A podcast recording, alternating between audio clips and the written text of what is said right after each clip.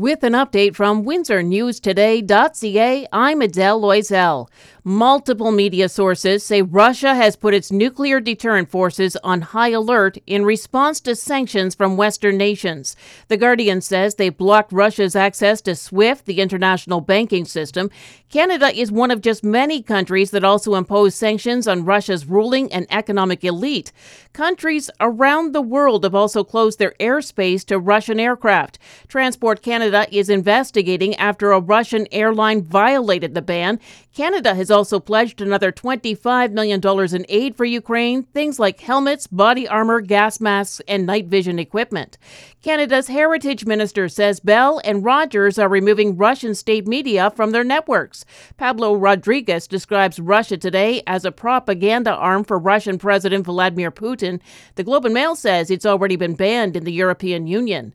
Ukraine has agreed to peace talks with Russia, but Ukraine's president isn't optimistic. According to The Guardian, he wants every Ukrainian to know he did everything to stop the war.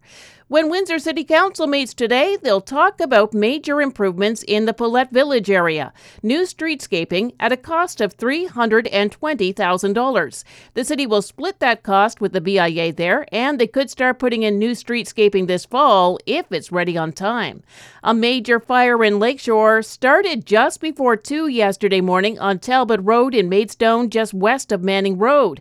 A barn went up in flames. Nobody was hurt, and officials are still investigating what started it. And crossing the border should be a bit easier starting today. Travelers who are fully vaccinated can take a rapid antigen test instead of a PCR test. The rules won't change for those who are not vaccinated. More airports can also offer international flights too, including the one in Windsor. The Spitfires beat the Sting 5 1 in the OHL yesterday. Meanwhile, in junior hockey, Leamington beat Sarnia 3 1 and Lakeshore defeated Blenheim 4 1. In the NBA, the Pistons Pistons went into overtime and beat Charlotte 127 to 126. Clearing up today and up around the freezing mark, minus 1 and cloudy tonight. Cloudy tomorrow too with maybe showers late in the afternoon and we'll get up to 5. For more on these and other stories, go to windsornewstoday.ca.